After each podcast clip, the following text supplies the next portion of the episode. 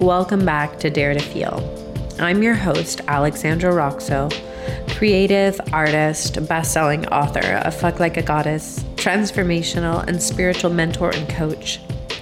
This series is based on my book Dare to Feel, and each episode will deepen into topics around intimacy, relationship, spirituality, healing, and beyond.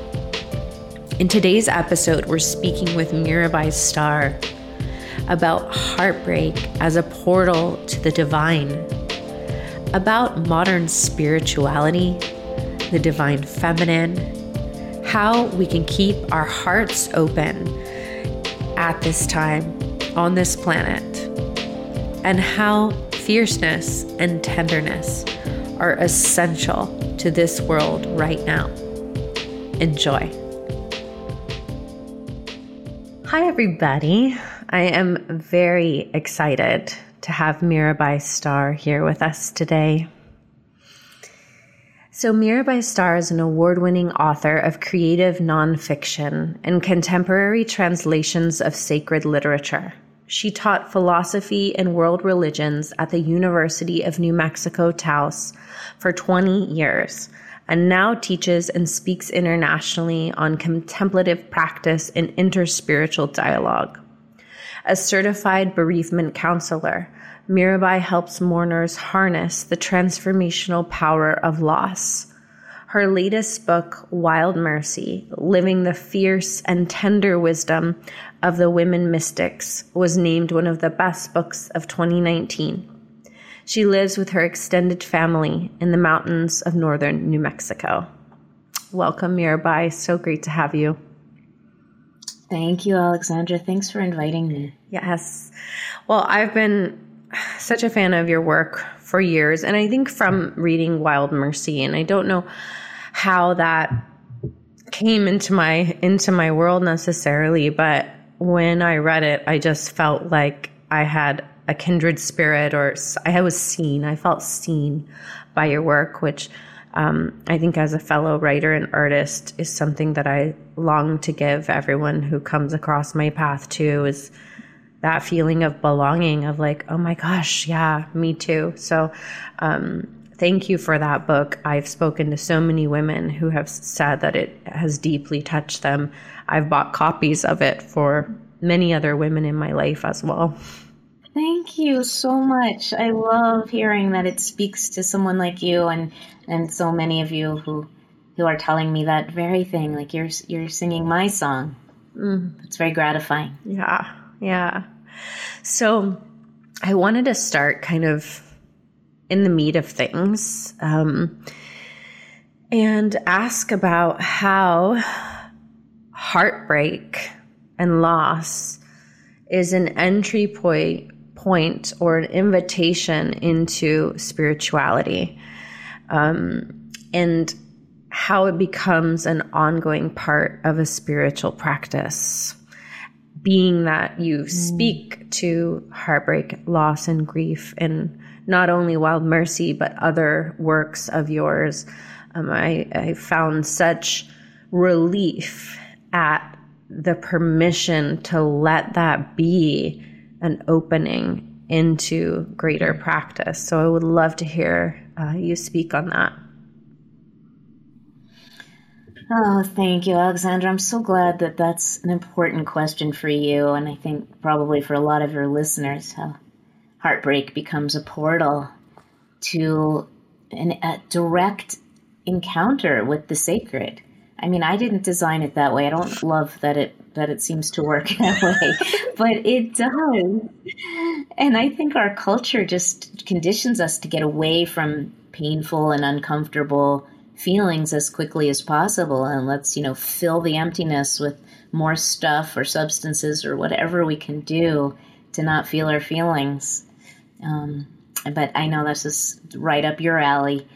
So, but the minute we actually do show up for great heartbreak, we usually it doesn't take long to detect that fragrance of of the holy of the sacred emanating from the very fire of what it is that you're going through mm. and we turn toward it and lean into that flame in a way. You know, it's it's scary. It's of course you're going to want to get away from it, but when we actually turn toward it, we often discover that like those of us on a spiritual path anyway that that which we have been seeking is actually right there. More than it more than it ever has been sitting on the cushion or in the yoga studio or you know doing the the mantra practice. It's mm-hmm. i don't know if any of you do things like that but but i sure did my whole life really from the time i was a teenager. And and there's nothing like a shattering loss to catapult you into that very territory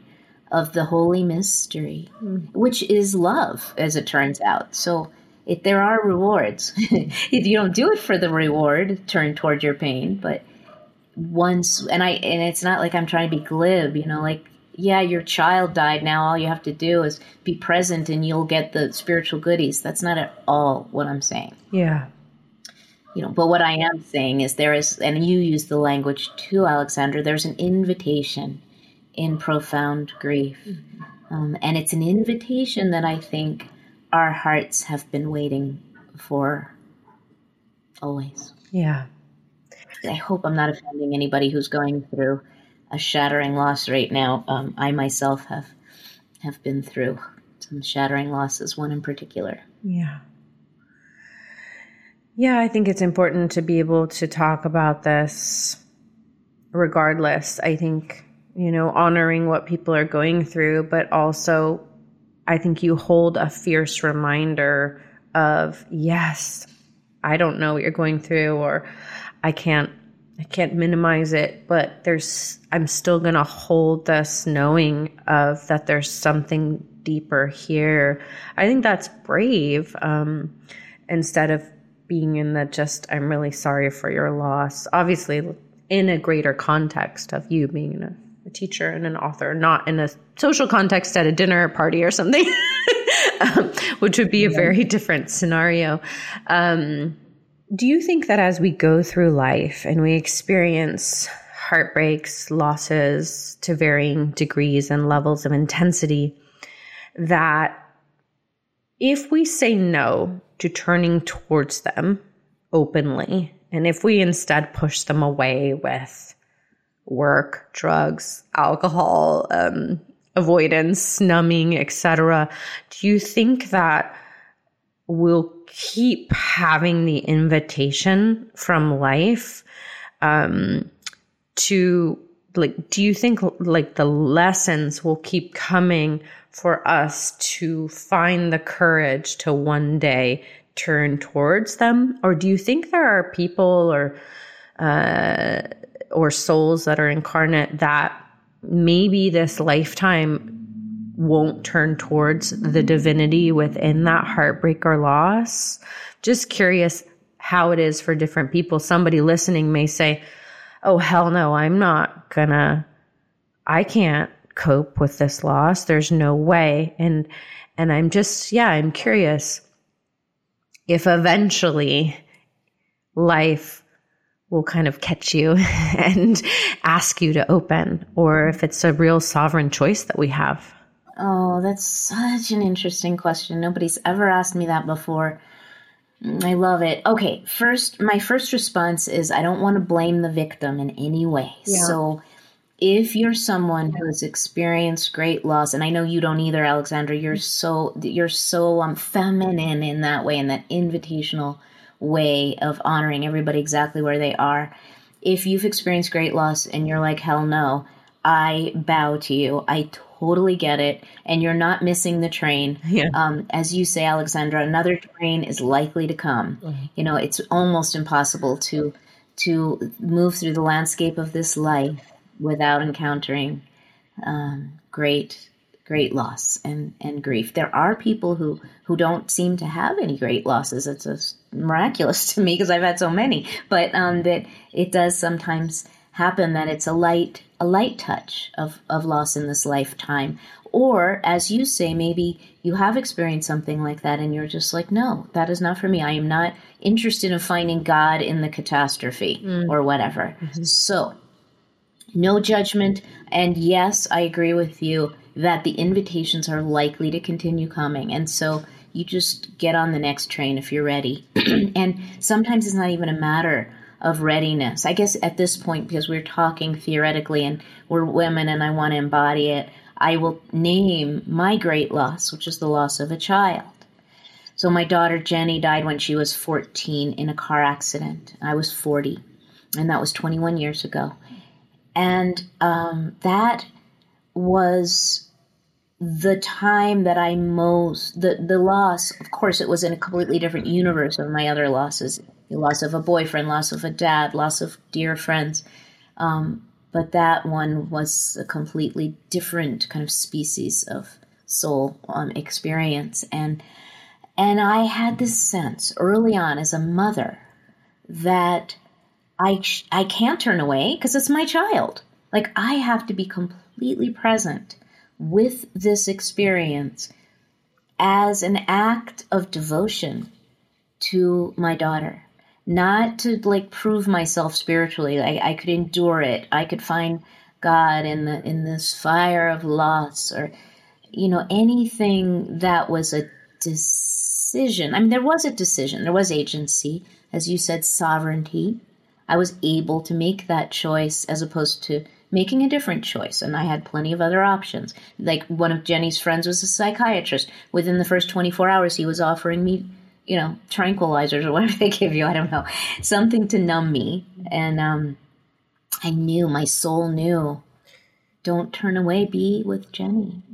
And being with Jenny meant being with my unbearable anguish. And so it was a soul directive, I guess, is what I'm saying. Yeah. Yeah. And, and I think sometimes we have, it's a choiceless choice. Yeah.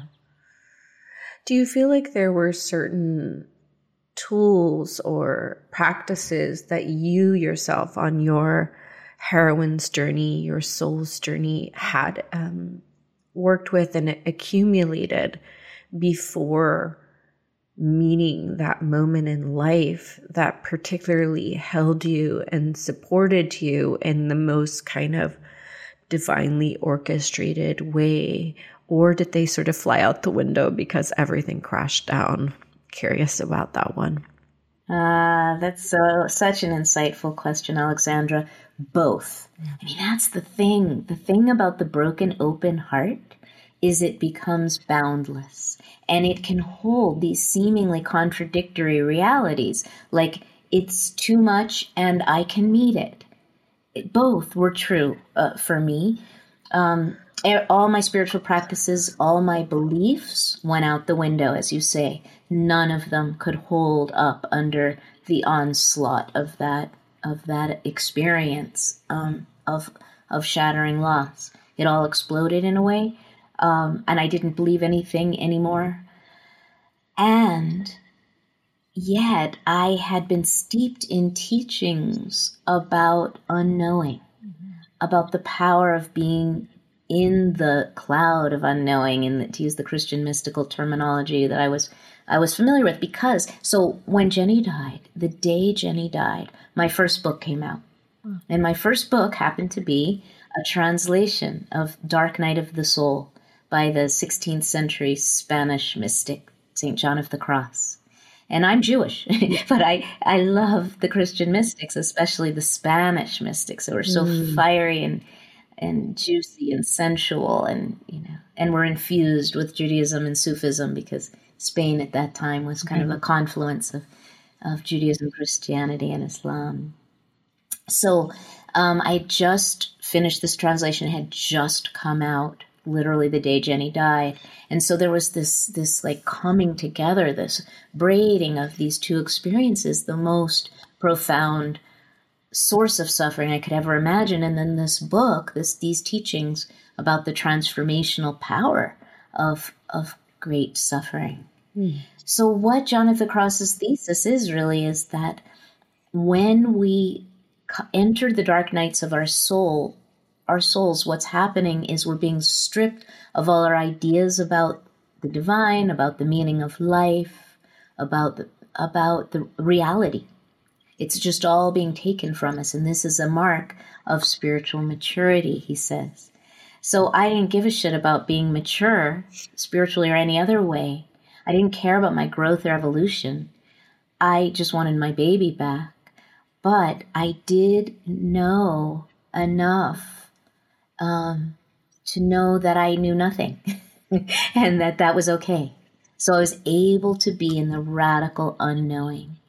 And so maybe that was a spiritual, that was a tool in my toolbox that helped me meet the moment, not endure, not heal, not survive, not, none of that, but to meet the moment, the, the impossible moment of my child's death. Wow. And I did a lot, I had done a lot of sit, silent sitting practice, meditation. I'd done a lot of meditation over the years. And, you know, those of you who are meditators know that when you hang out inside yourself like that for long enough, you learn to not believe everything you think. You know that no, as, as Rilke says, no feeling is final. Although I knew I would grieve for the rest of my life, and I have, and I do. But that it, I also am bigger now, mm-hmm. and and that vastness invites other experiences too that are as beautiful as Jenny's death is terrible. Mm. Wow. Yes. Thank you so much. What a beautiful answer to that question. Um, you know, there's something that I read in um, Lama Tsultrim's book. I think it was Women of Wisdom or Wisdom Rising. And she talks about that in the Vajrayana uh, lineage that she's a part of, that there's this kind of notion, and I'm paraphrasing, of if you take on a lot of heavy karma this life, then it's because you were desiring awakening and because there's a greater opportunity for in buddhism it would be you know enlightenment but for awakening this lifetime. And i always there was something liberating to me about reading that and going okay right from a different perspective pre incarnation perhaps there is a divine design to um, the type of experiences of suffering that we opt into if we're if we're using that belief system right? Um and and i'm curious for you if not to glorify our suffering or to kind of pedestalize ourselves for going through hard things but i'm curious on a spiritual kind of more ideological level for you if you've had any of those beliefs come through you about your own soul's journey um, this lifetime, or if you've considered that at all. Hmm. I certainly haven't. I've written about it. Okay. Um, so I wrote a book. It took, me, it took me many years, but I did write a memoir about the coinciding of Jenny's death with with the release of this book, Dark Night of the Soul, which was the first of you know more than a dozen books now, but that was the beginning. Um, and and I, I have a chapter called Believing Everything, where I try on all the beliefs, like what happens after someone dies, and what you know what's the purpose, if any. And I concluded that they're all true. But and then in another part of that chapter, or it might have even been a, yeah, I think it was another part of that chapter. Um, I talk about meeting with a Tibetan Lama. So, by the way, Tsultrim is, is a friend of mine, Lama Tsultrim, and she also lost a child, and it's one of the things that unites us. So, anyone who talks about grief and loss who's actually been through something like that i listen i can i feel like i can trust them it's people who hold forth about the spiritual purpose of loss you know, and and haven't really experienced a shattering loss. I'm not just saying the death of a child is like the top of the heap, um, but it's you know it's certainly I trust someone who's been through that um, to talk about grief. But in this in this section, I tell the story about. So I'm fluent in Spanish. I'm translator of the Spanish mystics. I grew up on and off in Mexico, lived in Spain, and so um, I was the inter- This was after Jenny died, maybe two years later. I was the interpreter for a Tibetan Lama who lived in Mexico, taught in Mexico, and his translator is Mexican. So they came to Taos, where I lived, Taos, New Mexico, and they were give, he was giving a teaching. His translator was translating Tibetan into Spanish, and I was translating the Spanish into English for this teaching here in Taos. And as a thank you, he offered me, you know, some time to sit with with the Lama and ask anything or any questions I might have. So, of course, my only question at this point, burn at two years in, burning in my heart was, um, what you know, what was the purpose of Jenny's death, and what am I supposed to do with this? And and he said very simply, you did something terrible in another lifetime, and that's why this happened to you.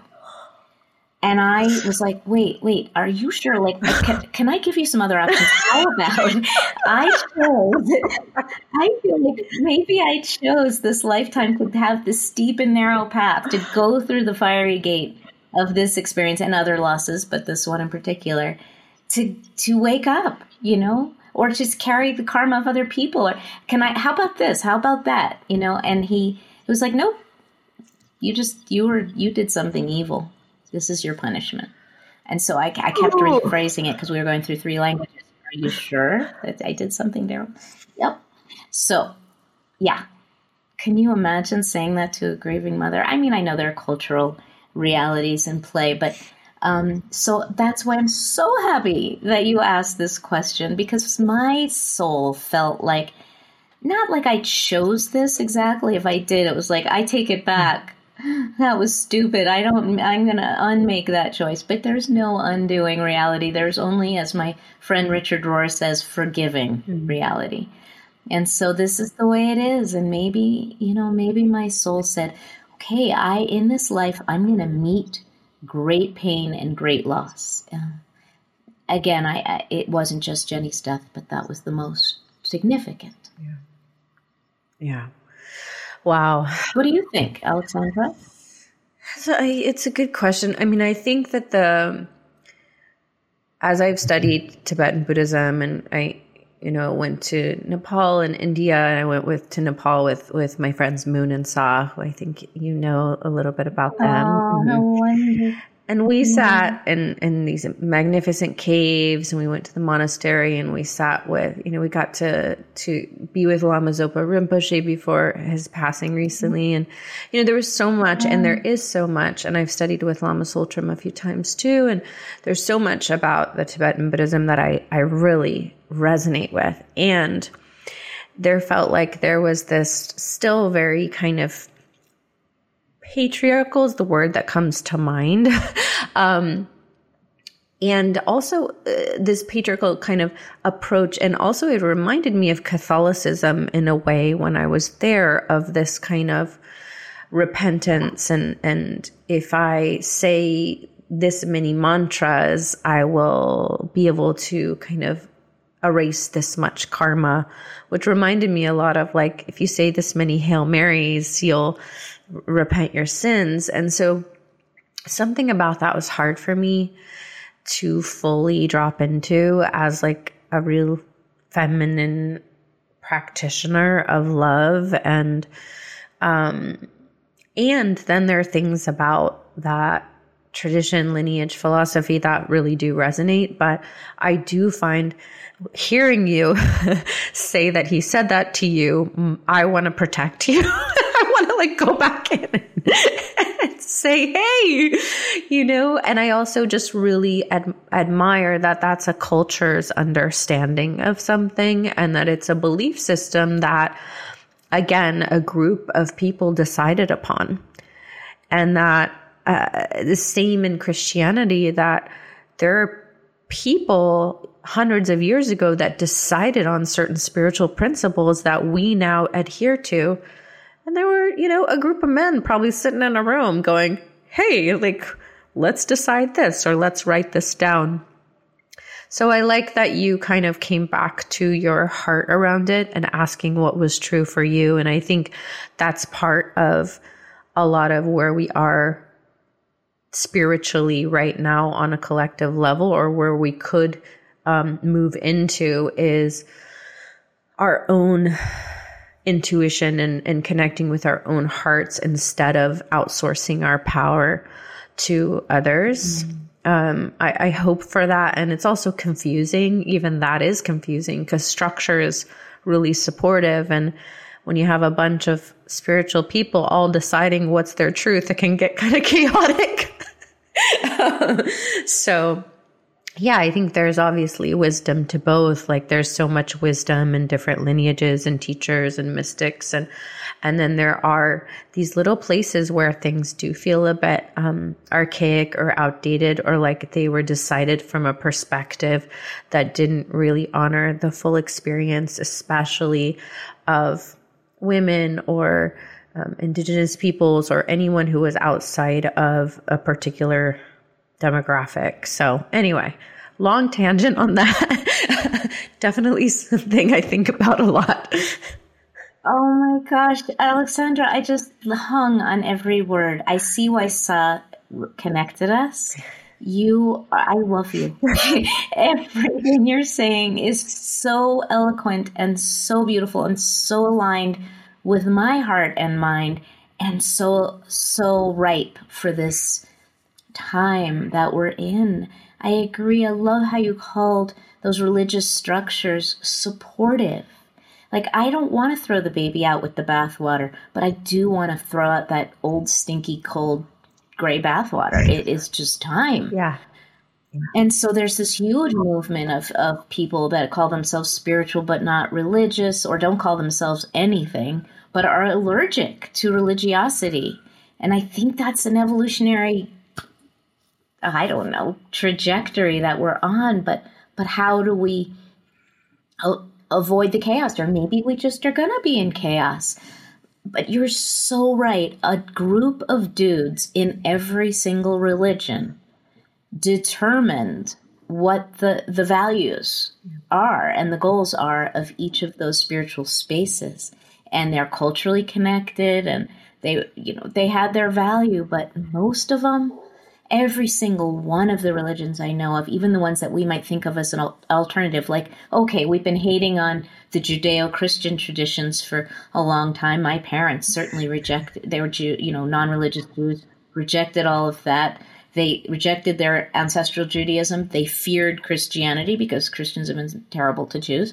Um, Islam, you know, people love to, to talk about how patriarchal Islam is, although the Prophet Muhammad did see that par- say that paradise lies at the feet of women, mm. um, and uh, and other ways that he supported women that Fox News doesn't tell us about. But yeah. anyway, yeah. the point is the the ones we think of as alternative, like Buddhism and Hinduism, um, even Sufism, native traditions, indigenous traditions, they are all steeped in these patriarchal models where men have bossed women around for centuries. So, how do we reclaim the jewels at the heart of these great wisdom ways, uh, and and jettison get just just say no, a fierce feminine no to the poison. Yeah, yeah. Yeah, I like the baby with the bathwater analogy. Well, the I have looked up the origin of that, and it's it's a funny um, origin story yeah. for that expression. Um, but I definitely it was one that that I heard kind of growing up or whatever. And anyway, everyone can Google that and you can read about it. And they were really throwing out babies at some point. oh my god, I'm gonna stop using that. I know, but it's it's it's funny. We have so many of these words and phrases in our culture that um, get passed down. You know, I have so many that my mom just, you know, passed down to me and I sometimes say them out loud to my partner and I'm like, that's so a southern thing that my mom said, you know, and it just gets passed down. Anyway, but the the, the wisdom in, in what you said around um, let's not throw all of it out. I think that that's something that I I'm seeing that there's a little bit of a a potential in the chaos of having no structure and people just creating the spiritual traditions and and um, living into all of it in a way that doesn't have a bit of a root. I feel that that chaotic energy um I feel into a little bit of danger around that. Not not you know nothing that more kind of ideologically versus um, actually physical danger. Um, and I, it's taken me, I think, 20 years from when I first, I started rejecting Christianity after growing up in the South. It's taken me 20 years to now be able to differentiate and appreciate the wisdom in any of those traditions and to be able to go to India and sit and not necessarily get triggered in the same way about, let's say, covering myself or, you know, a man not speaking to me directly because I'm a woman, etc. As 15 years ago, that would have all upset me greatly. At this point, I I have the the space inside to differentiate but I think that's that for me that's that's been a long journey. And so I think for a lot of people it's kind of like throwing it all out um, which throws out the the structure that kind of holds all of that potential energy and um, one place that I've felt that and I felt frustrated around it has been like maybe I shouldn't say this out loud. I don't want to sound judgy about it, but has been in the psychedelic movement that's emerged and how a lot of people are using psychedelics to connect with God, the divine. And there's this, again, structureless space. Um, in my opinion, you guys, this is my opinion. I, I have a lot of love and reverence towards the tools that we can use to connect deeply with the sacred and heal. And I do feel like there's just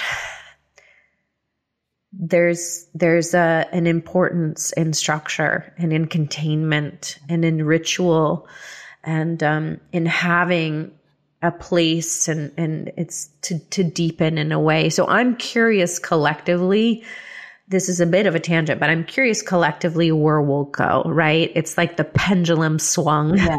and now we're all free in the spiritual space. And obviously there's many people that are still within set traditions, but there's a lot of people that are operating kind of in the space of free, trying all these different things. And, um, I'm curious where we'll land in the next yeah. few years or 50 years or whatever. Mm-hmm. Yeah. I loved the question. I like you. I live in this question a, a lot, and and I just I think that the danger that you're speaking of is consumerism, commercialism, yes, um, capitalism, yes, and that in the absence of certain kinds of religious structures in the spiritual arena, people use you know w- without a, a dude to boss us around, we we go to money Right. And and material gain and fame and and I think it's one of the reasons I love I love your energy, Alexandra, is you're so you know, you're you're fierce and you're smart and you're accomplished and you've got a voice, but you have such tenderness too. And that is the key is and though these are to me the feminine qualities. Fierce truth telling with tenderness, hospitality of heart, mm. you know, this kind of loving kindness with which you lead. Mm. And so we need to look for leaders who aren't bossy. You can lead without being a patriarch, right? You can lead the way you lead, yeah. which is with with a great greatness of heart and a deep listening. Yeah. So look for your leaders in these spiritual spaces. They're going to be peers. They're not going to act like they're better than you, but they have a quality of leadership that is rooted. Yeah. And these are the these are our new our new um, sages and, and prophets. I love that. Thank you, and thank you for for for seeing me in that way. And I feel the same about you and your work. And there's a humility that and I, I've I definitely it hasn't always been there with me, I think, but or anybody who sort of gets like a little taste of what it is to have power or to be kind of known or that kind of thing. But what I've found in the people that I most admire is um, feeling the rooted humility that they hold, and I don't mean humble in the sort of like ad abdication of power or self deprecation or diminishing um, one's right. one's success or love or, or practice or whatever. But there's a certain tone um, that I do feel is emerging in some of the voices who are like, I'm here and I'm not trying to prove myself. I have potentially in the past done so. Um, but I'm here now operating, like you said, with the fierceness and the and the tenderness simultaneously. And I guess that would lead me into a question that I have about your take on what it mean, what the divine feminine is to you, because I'm, I first discovered that languaging when I was about 18 and I, I was living in Italy and I met this meditation group there and and it changed they changed my life. And I was reading autobiography of a yogi by Yogananda back then and had just read Be Here Now. And my life was kind of bursting at the seams with uh, uh, the awareness and the um, and the the feeling seen by those teachings.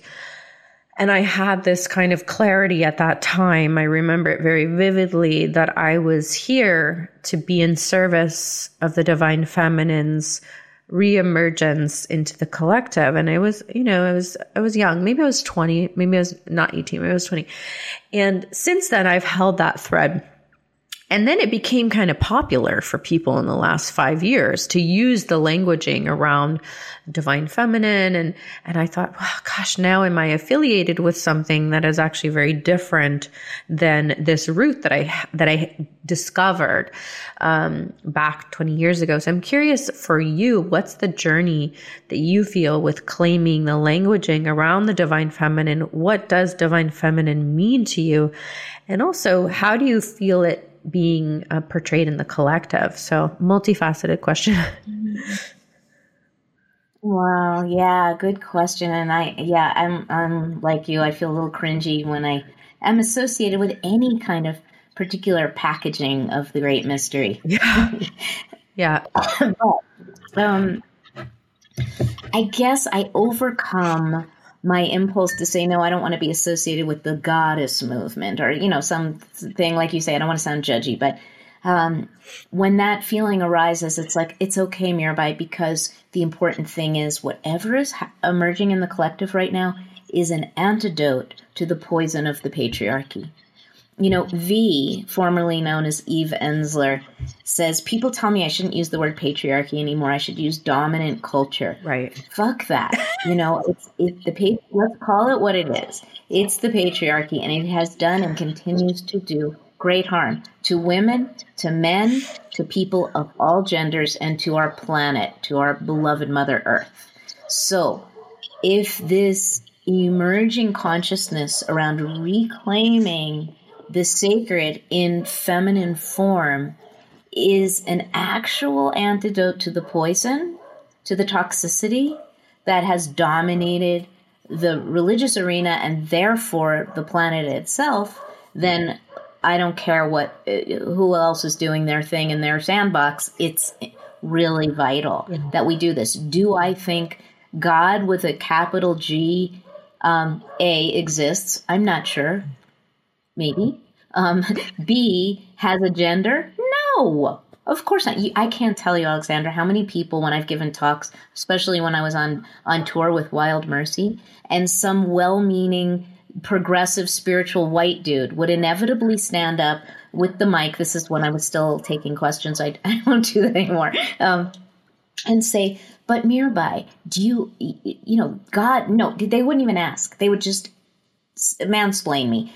God does not have a gender. Ultimate reality is beyond masculine and feminine. Aren't you just, or, or they would say, aren't you just now skewing things in the other direction? Right. So both of those questions are, are statements are bullshit because there is, first of all, there's no way with thousands of years of patriarchal dominance that a few women standing up and saying, What if God is goddess is going to skew things in the opposite direction. And besides, even if it did, yay. And also, of course, I know that that ultimate reality is beyond gender, but there is a great value in lifting the feminine right now and and shining light through that prism that casts such goodness yeah. in all directions. Mm. These qualities that live in all of us women, men, non gendered people. Yeah. Yeah. Or non binary people. Qualities of loving kindness and, and mercy. Let's reclaim that one from the Christians. Tenderness, all these words, but also ferocity and truth telling and protectiveness and, and embodiment mm-hmm. embodiment. Yeah. This is what we need because so much, and I'm almost done. Sorry, I'm no, keep going. I love it.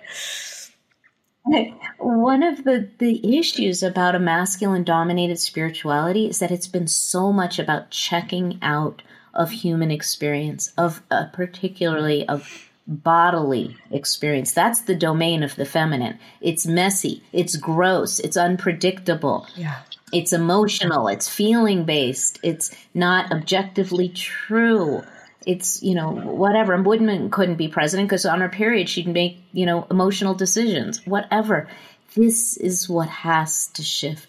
We're returning through this feminine lens to reclaiming the body as holy and our ordinary, everyday experience as the domain of the sacred. The masculine paradigm has taught us to check out, transcend this world as il- illusion and and and dangerous actually. Yeah.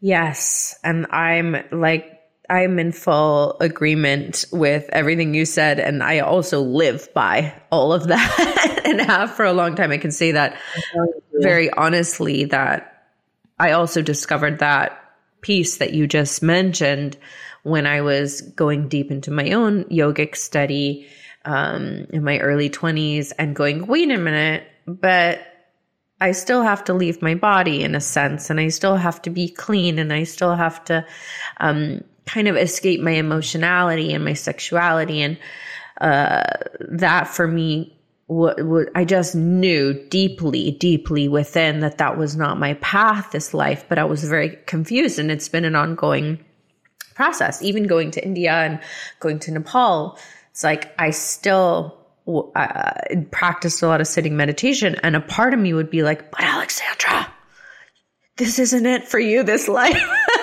you know, like there's there's more, there's more, there's more, um, and I've made it a big part of my own personal practice and, and life's work with other women and so I also agree with you of of of that that's regardless of how we how we phrase divine feminine goddess uh, whatever that there is an essential healing and movement that is necessary how we get there and how we frame it like yes there'll be a million takes a million different people's opinions on it but i think that those of us who feel that deeply that conviction deeply inside of us that we know that there's something that needs to shift, like that's what that's what I care about too. Not not the sort of semantics of a, a potential movement or um, the language around it. And so I appreciate you just phrasing that. And and I've also made that decision of like, yeah, so maybe different people call goddess or divine feminine, maybe they have a different context around that or a different definition than me. But does that mean that I want to just abandon that terminology just because there's some capitalism or consumerism or superficiality that feels very present? Is that cause for me to release something that's been important to me for many, many years? And I'm like, no.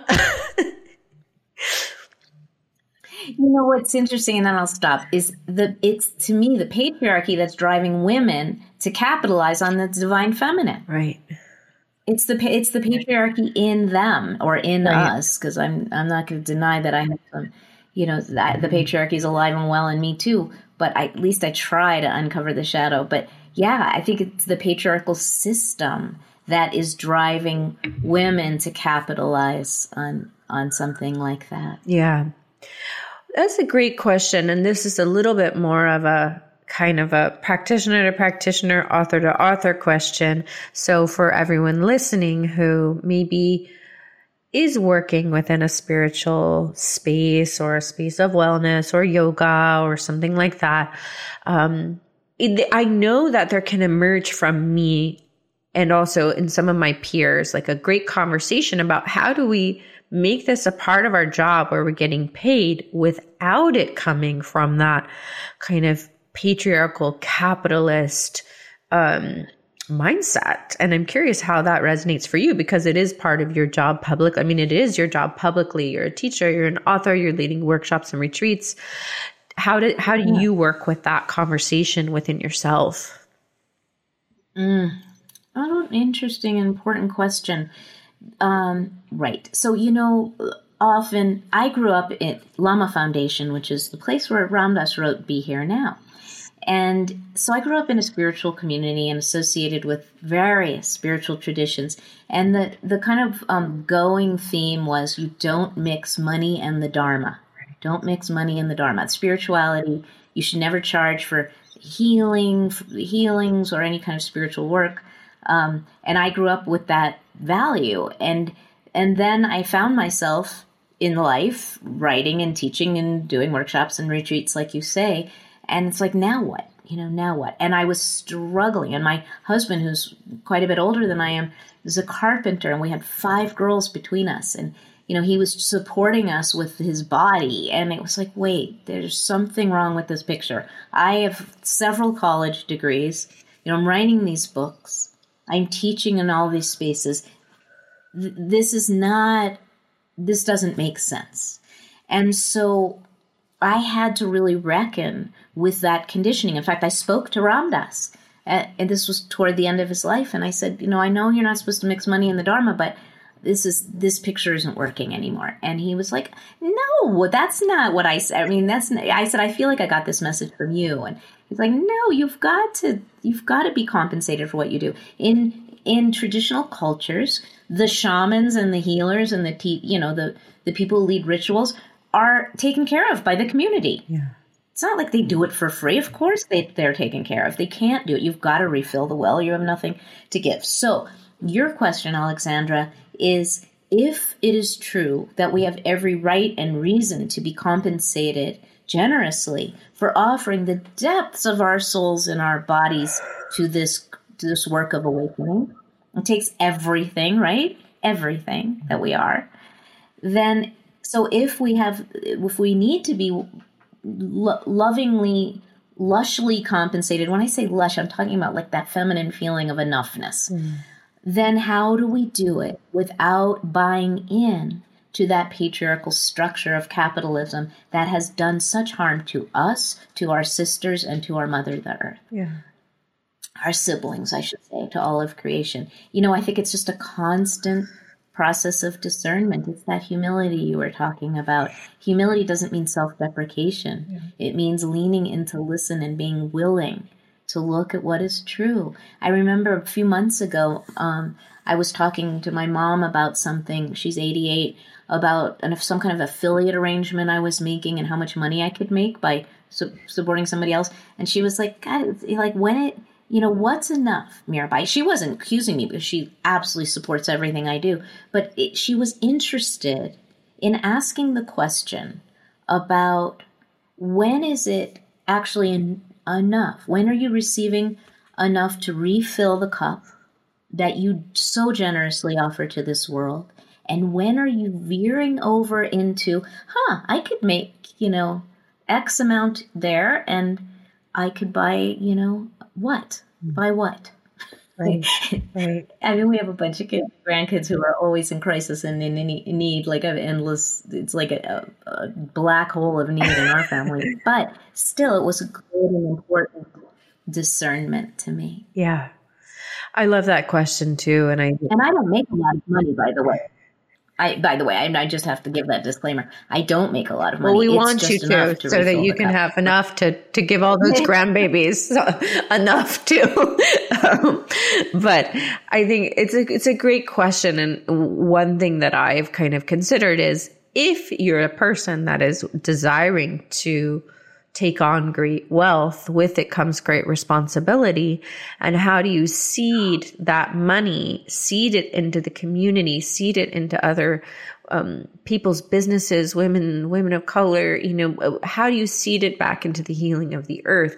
That is the place that I think is like, it's the trickiest yeah. because once you have that in your hands, it's so seductive. And it's like, well, there's always going to be something else we want. And, and so that to me, there's like, there's a question and uh, that I hold for all people that are, accumulating great wealth or desiring great wealth, it's like, it's not necessarily having to become super altruistic or philanthropic I don't know if that's a word around it, but, but it's, but it's, okay, great. If I'm a person that has some sort of a soul calling to call in millions of dollars this life as a part of my spiritual business, what am I, how am I stewarding that wealth into healing and into That's awakening and into the earth and and I liberation. Yeah, into yes, liberation. Yeah.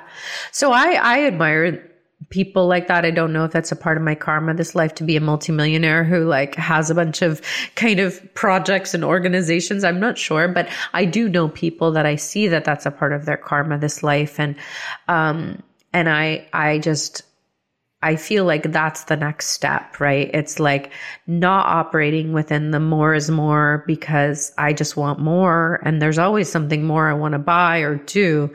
But where, where am I using that money, um, and spreading it in this beautiful healing gold upon my community and that kind of thing? And yeah, the spiritual, well spiritual slash wellness kind of world definitely had there's a lot i think moving and shaking in that realm.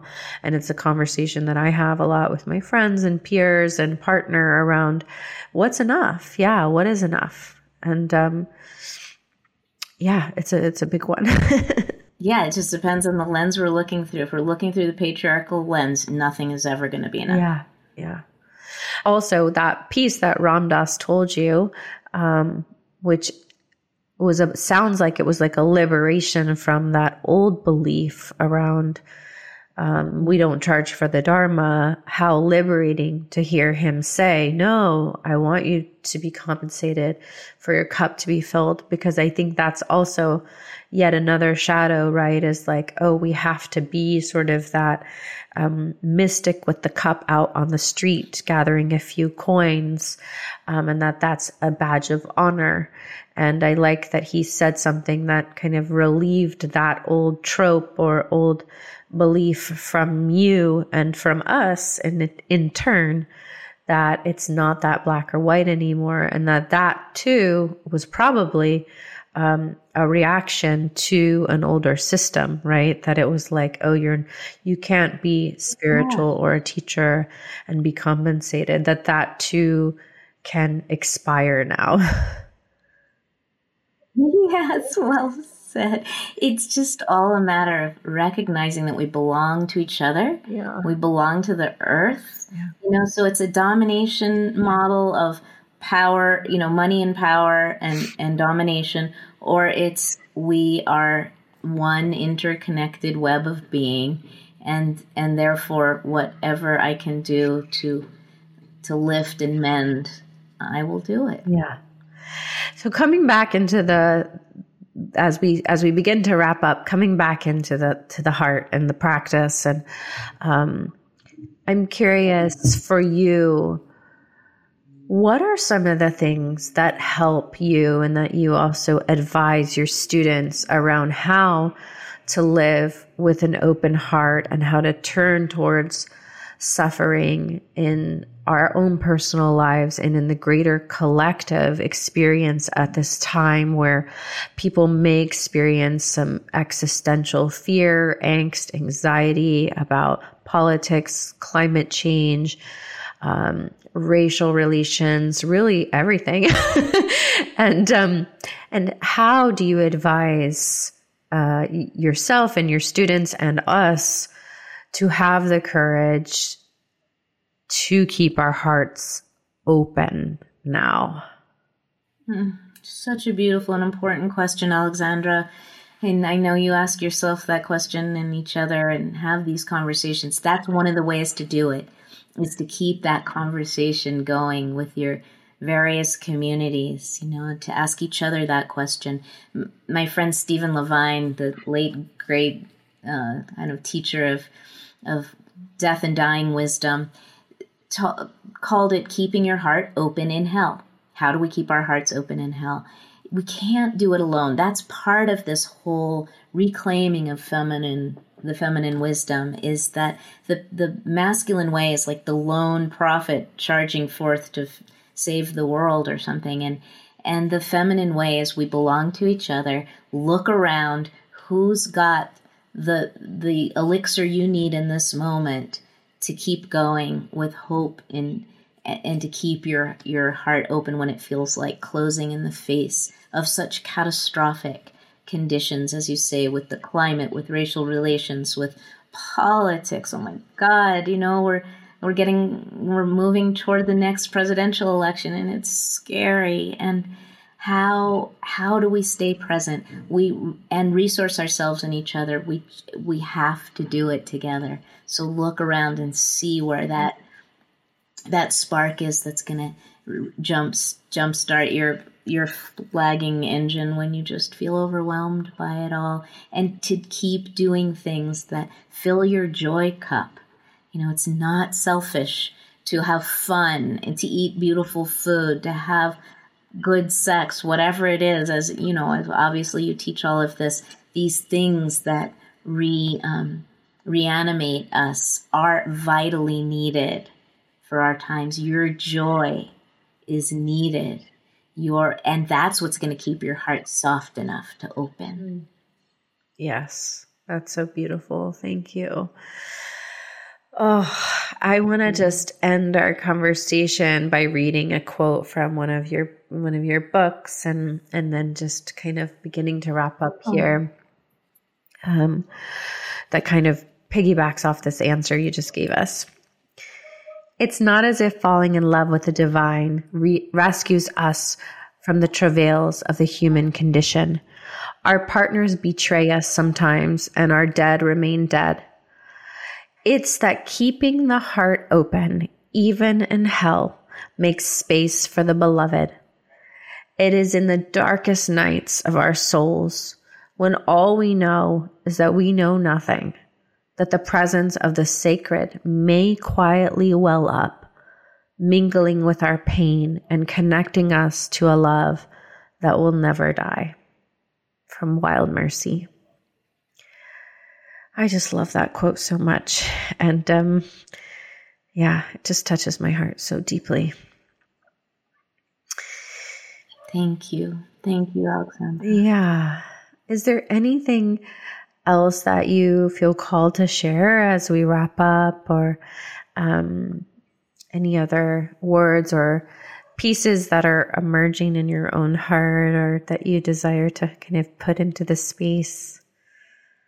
Maybe just to go back to where we started, which is with grief and loss as holy ground, you know, and and just to re-invite you to enter the that portal of pain with with a willingness to receive something um, that you cannot maybe imagine now, but that your soul seems to know is there to that it detects and and that we can grieve together in community. And in fact, that probably is the only way that we can um, find the gold, find the gold that, that our souls are yearning for is together. So find your people, connect with them, and, and we'll be able to not only navigate this time of great heartbreak, but transmute that lead into something magnificent.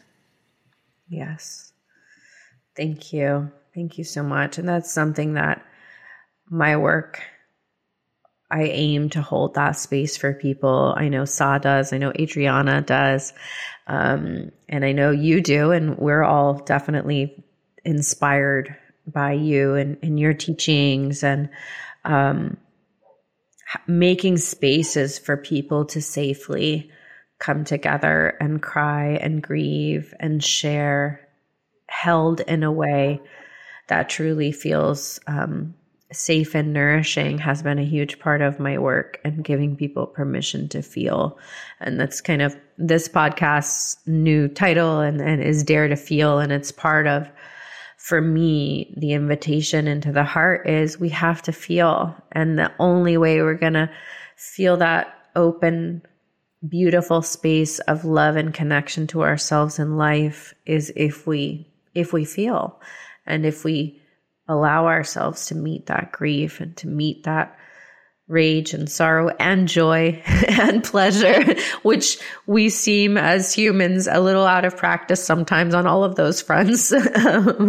and, um, and so it's, um, yeah, I think it's part of our collective healing at this time. And I, uh, I really, I so appreciate this conversation and your wisdom. I feel like I could just sit and listen to you for so long, and I will by continuing to read your books and experience your work in the world. And I, I hope everybody listening, please read uh, Mirabai's work and follow her on Instagram. And she's got you know, retreats, and I notice you have a new membership. How is that going? Yeah, that's all around grief and, and loss. And I'm working with a wonderful partner in her 20s on this project, and it's flourishing, I'm sorry to say, because there are so many people who are grieving. But right. there's a lot of joy in our in our community too. A lot of joy in our community. Great. Such a relief to find each other. Yes, yes, beautiful.